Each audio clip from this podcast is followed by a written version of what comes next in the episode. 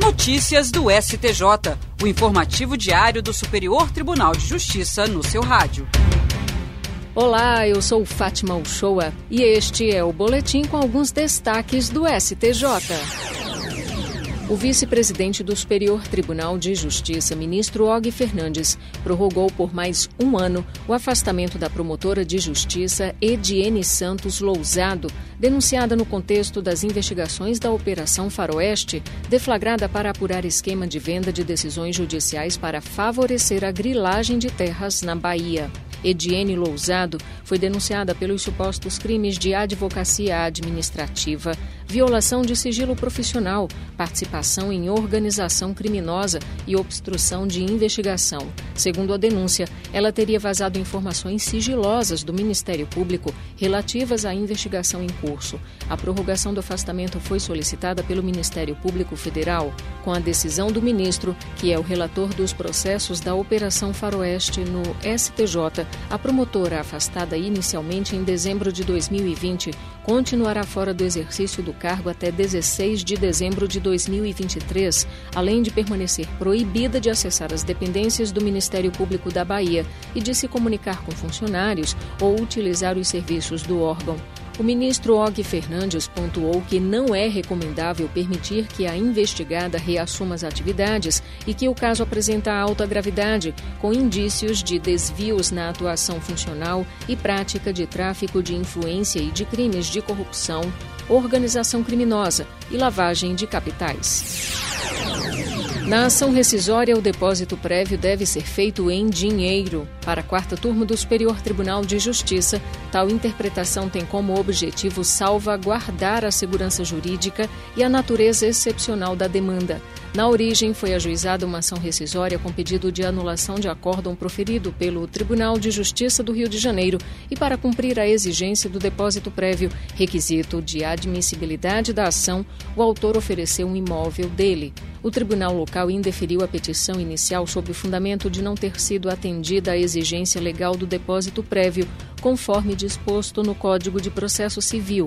No recurso especial dirigido ao STJ, o autor da ação apontando os artigos 83 e 495 do CPC alegou não haver previsão expressa de que o depósito deva ser feito em dinheiro e sustentou que o imóvel seria capaz de garantir o pagamento de eventual multa.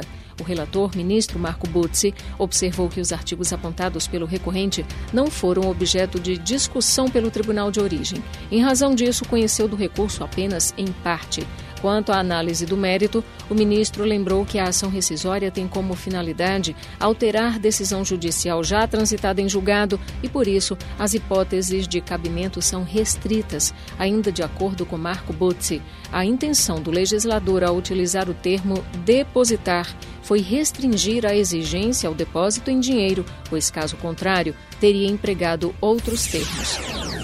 O Superior Tribunal de Justiça publicou portaria que suspende as atividades judicantes nos dias 29 e 30 de dezembro, devido à necessidade de manutenção preventiva na infraestrutura da rede do tribunal e à consequente indisponibilidade de todos os serviços informatizados.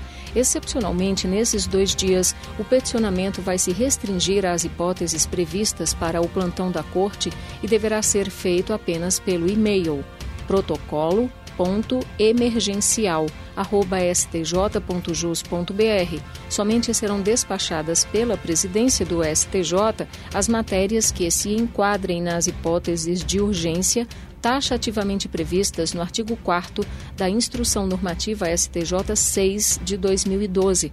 Durante o período, o tribunal não terá atendimento presencial e vai funcionar apenas em regime de plantão remoto, das 9 horas da manhã a 1 hora da tarde.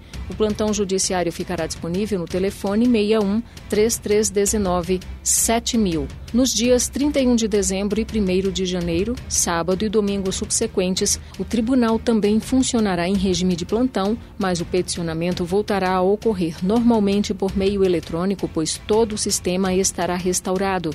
Por conta da manutenção preventiva, todas as aplicações do tribunal ficarão indisponíveis para os usuários internos e externos nos dias 29 e 30 deste mês de dezembro. Qualquer suporte ou esclarecimento adicional pode ser feito pelo Serviço de Atendimento ao Cliente no telefone 61 3319 9393.